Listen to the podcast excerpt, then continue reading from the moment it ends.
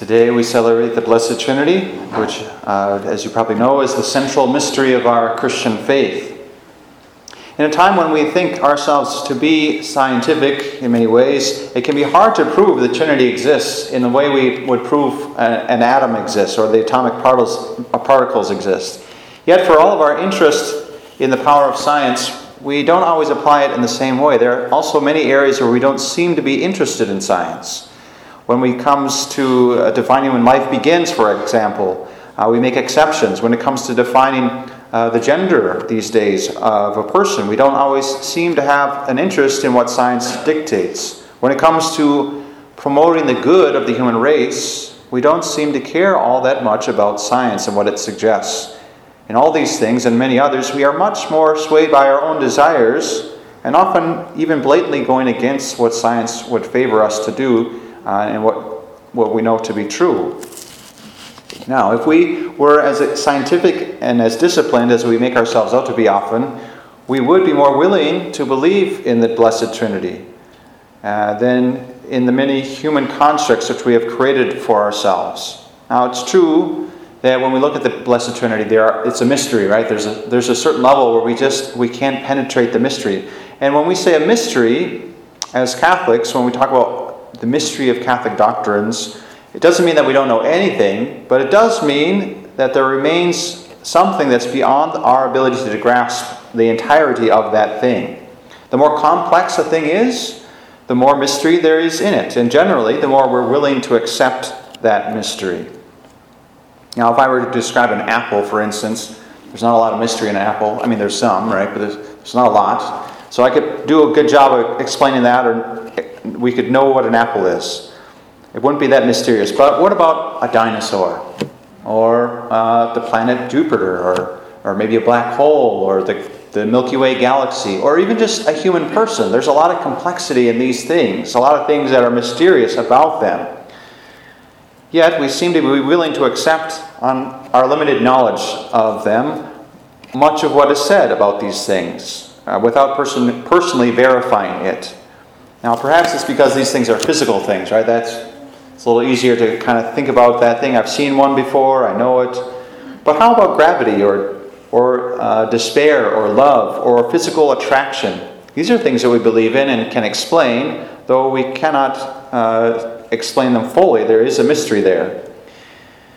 These aren't physical objects. Now, if we consider God, if by God we mean the creature, or rather the creator of the entire physical universe, a being which is real but immaterial, then we are talking about a pretty complex reality. And why is it that we expect God to reveal himself completely to us? Why do we want to fully understand and grasp every element of who God is or what God is? Part of the human bias might come from our fear from our fear of being in control, needing to be in control.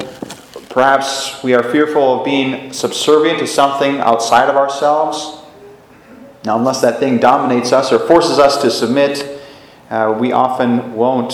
Uh, and God is not going to do that. He won't do that. We do that. We do that to one another. The fallen angels do that to us if they can, but the Blessed Trinity will not dominate us. Now, through pride, humanity has often refused to accept the protection of the Blessed Trinity. The protection that comes to us when we follow God's laws for us.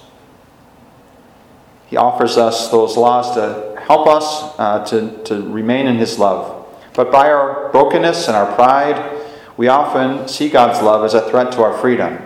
We've all probably had that experience to some degree, or we know people who have, and so we avoid that. What can be known about the Blessed Trinity is dependent upon our openness in some sense, because we start this life affected by original sin, uh, by the sinfulness of the world we live in and the brokenness of the world we live in. We have a hard time accepting God's love. We have a hard time accepting who God is, who He reveals Himself to be. Jesus said in the Beatitudes, Blessed are the pure of heart, for they shall see God. They shall see God. We don't even realize how much impurity we accept in our culture these days. It's kind of become normal to be exposed to lots of different things that bring our minds to a place that they shouldn't uh, be allowed to. Now, because of this, many people don't see God very clearly. It's easy and easier, uh, and it can seem easier, to be more uh, natural resistant to God and promote our own sinful desires or preferences. Now, even if we've lived as a Catholic all our lives, we may still feel we don't know God. We still may feel distant from God. Perhaps we should consider what the obstacles may be that are interfering with our ability to communion, uh, commune with God, to know God. Could be our pride. Could be maybe we do struggle with impurity or, or have had it in our life.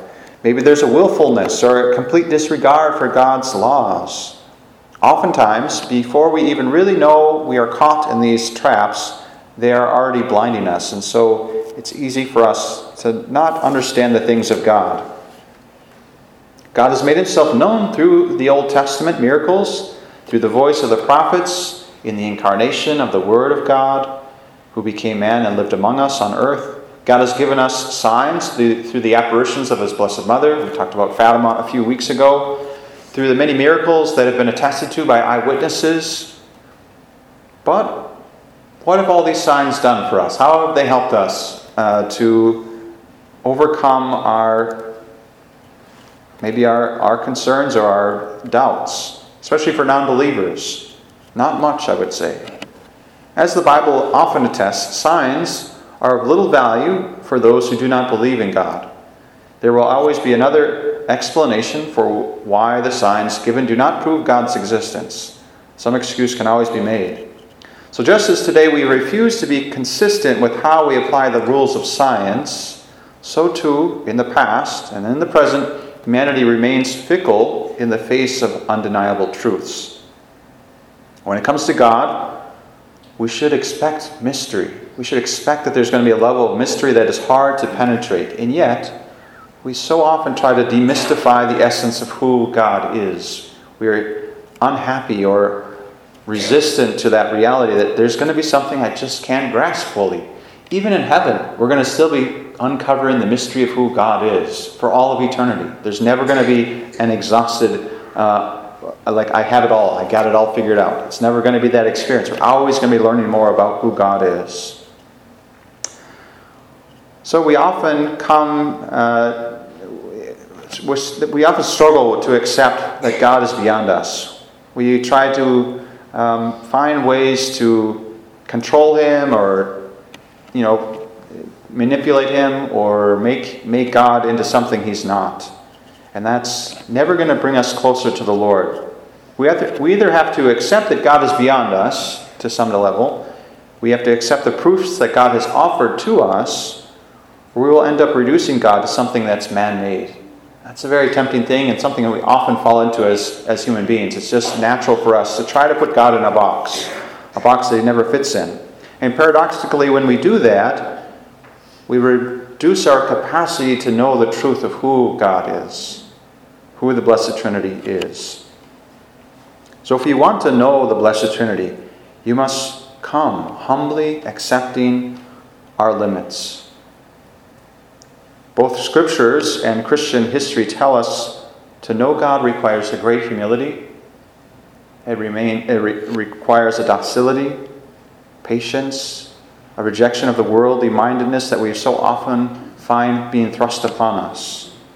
So, my exhortation to you is to seek the Blessed Trinity, yes, to do so, as a friend, though, rather than as something to be discovered or someone that we should fear or that's trying to dominate us or overcome us?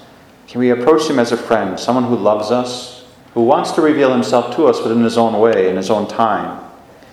If we entrust ourselves to God, we'll, may, we just might be surprised at how easy it is to come to know God.